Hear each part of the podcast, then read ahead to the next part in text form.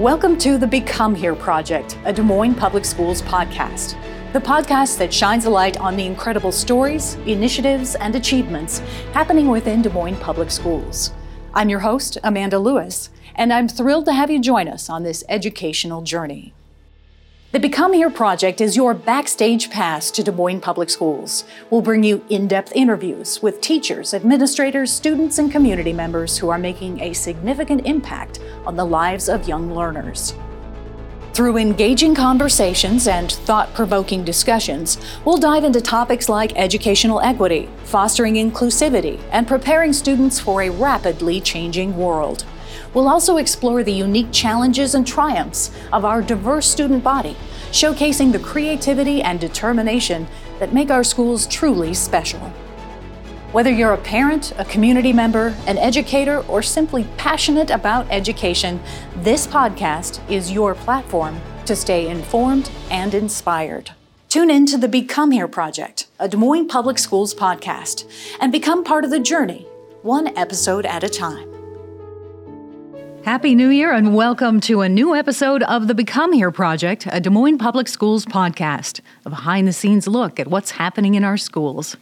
I'm your host, Amanda Lewis. My guest today is Associate Superintendent Matthew Smith. He's leading a project that will bring a lot of changes to our school buildings and other facilities, impacting employees, students, and families for years to come. Welcome, Matt. Hey, thank you so much. Happy to be here. Ah, we appreciate you coming in. Well, we have a lot of information on our website, dmschools.org, about the Facilities Planning Committee, but give us a general overview of what this large committee will be working to accomplish over the next one to two years. Yeah, and I'll emphasize the word large because um, this is about an 85 member committee uh, made up of you know staff, students, families, parents, community members, but um, overall, this is a long range facility planning committee. And so, what we're looking to do ideally is to develop a facilities plan that just drives and enhances our instructional programs and creates the spaces where our students feel safe um, to learn and that they're thriving in their learning environment. And then it creates the opportunities for our families to really see the promises of Des Moines Public Schools. Um, uh, educational promises, that is, that we're going to deliver them a safe learning environment where they are going to grow to be the people that they were created to be. And the district has contracted with an organization to assist in this process, right? It's uh, RSP and Associates? Yeah, RSP and Associates is out of uh, Kansas City. Um, but um, one of the wonderful attributes of RSP is not only just the rich data set that they bring to the table in terms of enrollment analysis and very sort of experiences across the, the state and across the region of doing this same sort of work, but they employ retired superintendents that have also gone through this process. And so we've got uh, not only RSP, but we've got three retired superintendents that have been through this process in their own respective rights that are helping to guide and mentor this for Des Moines Public Schools. It's been a long time since the district has undertaken a review of this size. Why well, why now? Lots of reasons, actually. Um, the first is is because um, enrollment analysis lets us know that um, we've got a decline in enrollment that we've had for the last several years, and projections are that we're going to continue to have that decline in enrollment just strictly off birth rates in the Des Moines uh, proper.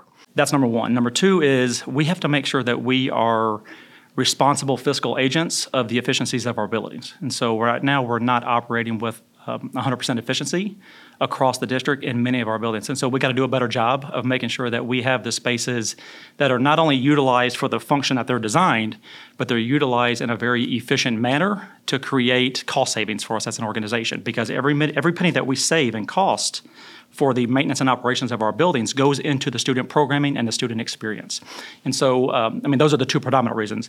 The third reason, honestly, is is because um, why wouldn't we do this, right? This is an opportunity to rethink and redesign what education looks like, feels like, and sounds like in Des Moines Public Schools. We've got um, buildings that are on average 80 years old um, across the district. And so we know that the instruction and the learning environment that we provide um, is not predicated off 80 years ago. And so we've got to change some things up to make sure that we are providing a 21st century learning environment for our kids. Talk to me a little bit about buildings being underutilized. What does that mean? Yeah, it means that when it comes to actual efficiency, um, we might have a student enrollment at, at 300 when the capacity of that building might be 500. And so we've got spaces that are under, underutilized, so to speak, and that may not necessarily translate into classroom spaces. It could be um, storage spaces, cafeteria spaces, things like that. So when you look at the overall capacity of a building and we are not operating to capacity, then we need to talk about how do we create more efficiencies in that. Okay. And when you talked to the board, you talked about some major changes that could come out of this and that you wanted them to be aware of. Um, what are those? What are those changes? Yeah, there's so many different potentials. One of the things that we talk about with the board and, and specifically with this 85 member committee is that uh, there's no agenda to this, right? And that the idea is that we are going to um, analyze data. Um, we are going to uh, talk about beliefs and values about what we want to see in terms of the student experience um, across pre-K through 12 for our students. And in doing so, we recognize that we do have some fiscal responsibility to um, to make really difficult decisions around how do we create space efficiencies, right? Which means fewer square footage, right? Less square footage across the district. So things could include um, adjustments to school boundaries um, is definitely going to be a part of this conversation. Uh, we might not, we might look at school consolidations or facility consolidations. That's also uh, on the table for us. Um, we will definitely look at um, grade configurations, right? We want to know is the current grade configuration of K5 is that the right grade configuration of today? Is that going to put our students in the best position to be successful as they move into their secondary environments and then in the post-secondary? So there's just all kinds of conversations and really big topics that we need to have our own data set um, to analyze, but we also need to look at best practices and national research around these topics. Okay, and we talked about the the size of this committee and who's involved in it. It sounds like all of the stakeholders, from students to staff, teachers, community members, everybody's involved in this.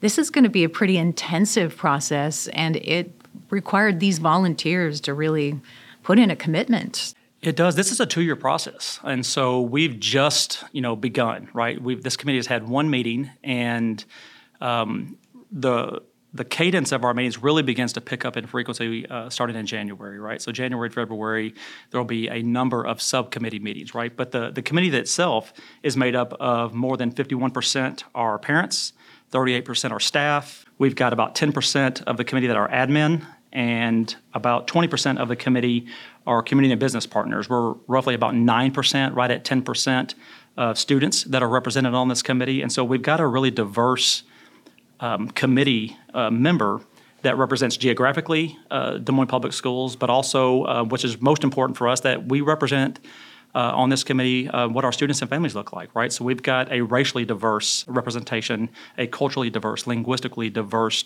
membership on this committee. And so as we talk about the values and beliefs of education and what we want to see and have students experience in our programming, all of these voices and all of these perspectives matter when having this conversation. And honestly, that's what's so unique about this particular committee. It's something that we've just never done. We've never done a committee like this before in the idea that when we talk about facilities, in years past, we would talk about bricks and mortar, we would talk about square footage. And those are certainly things that we need to talk about in this committee.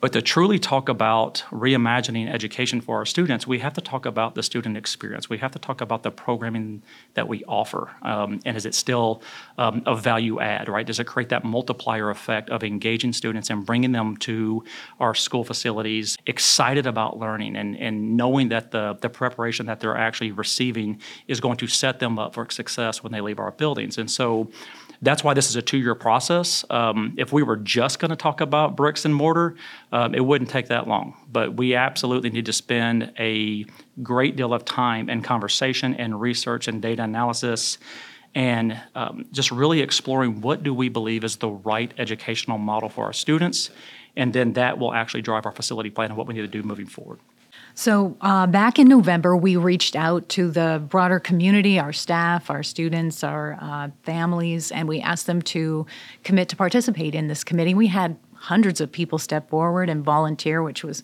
fantastic because we were very upfront about it being a long process with a lot of meetings involved.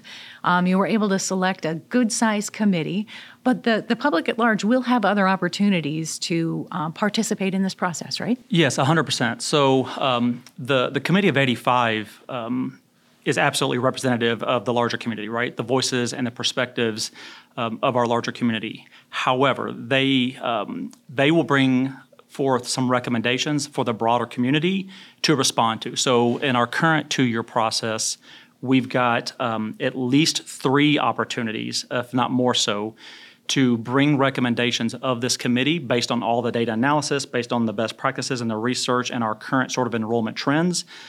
We will bring forth these recommendations to the broader community for them to weigh in on. And so we'll ask things about like, here's what we believe based on the data is about our, our grade configuration should look like in Des Moines Public Schools. What do you think? And we'll ask folks to weigh in on that. And we'll do that at least three times. So the first broader community, community um, feedback opportunity is going to be in late March, early April of um, FY '24. So that's actually this coming spring. Um, and then we'll have another one around August, September of the start of the school year next year, and then another one around the fall, early, you know, winter time of next school year, so in FY25. So there's a number of opportunities for the broader community to weigh in. Um, on several topics. And so we'll continue to have those um, opportunities be uh, provided to our community. And this is going to be a very transparent conversation. Uh, we'll also have multiple board updates um, that we would also ask, and we'll send out communications to the broader community for them to, to tune in to the board meeting so that we can provide some of those updates um, in that venue as well. We just want folks to be very, very aware um, and abreast of what is actually being discussed why the recommendations are being um, recommended that they are, what does the data say, and then we'll ask folks' opinions about this. So, what are the long term benefits of creating a facilities plan like this? That's a great question. So the the first long term benefit is um, just fiscal, uh, fiscal agency, and making sure that we're responsible with the dollars that um, we've been. Um, asked to provide for our student educational experience. So we will um, look at our facility plan and make sure that we are making decisions that creates efficiencies in the maintenance and operations of the 77 sites that we've got across Des Moines Public Schools. That's the first benefit. And so again, every every dollar that we save, every cent that we save in maintenance and operations goes into the student experience. It goes into programming. It goes into staffing. So there's real opportunities there for us to be more efficient in how we actually operate and serve as an organization.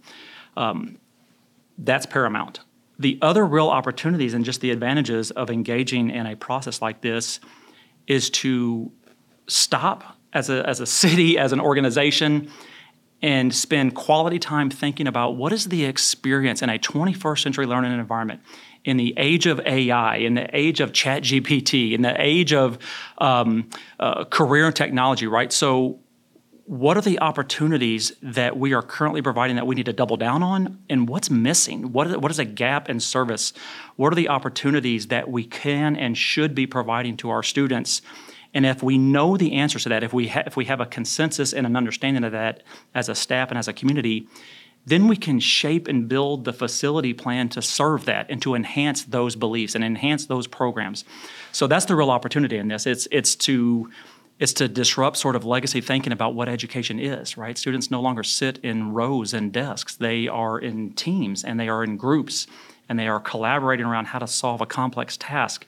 And our facilities just weren't constructed for that in mind. They were constructed 80 years ago to talk about. Um, uh, agriculture and to talk about you know uh, assembly lines. And so it was there, that was the instructional modality of that time. That is so far from the truth today. And so we have a real opportunity just to sort of think deeply and broadly and creatively about how we can better serve our kids in an educational environment in the 21st century and begin thinking about you know what will what will life look like sound like be like in the next 10 to 15 years. And let's develop a facility plan that supports that Fantastic. I would ask you what excites you about this project, but I think you just described everything, it. Everything. Yes, everything, right. so the other thing that, that really excites me is I love our committee. Um, it is racially diverse, ethnically diverse. It's multinational. Um, it's multilinguistic. It's so there's so many different perspectives at the table, and a committee this size is is the first I've ever been a part of, right? And so there are so many unique and um, just profound perspectives that have already been left up in a single meeting. We've only had one meeting thus far in November. And that excites me because um, while there are disagreements across the world, across the state, across our city on various topics, these 85 members have volunteered two years of their life to commit to reshaping, reimagining how education looks, sounds, and feels in Des Moines Public Schools for our kids and for our community. And that um, that is motivating. It's inspiring.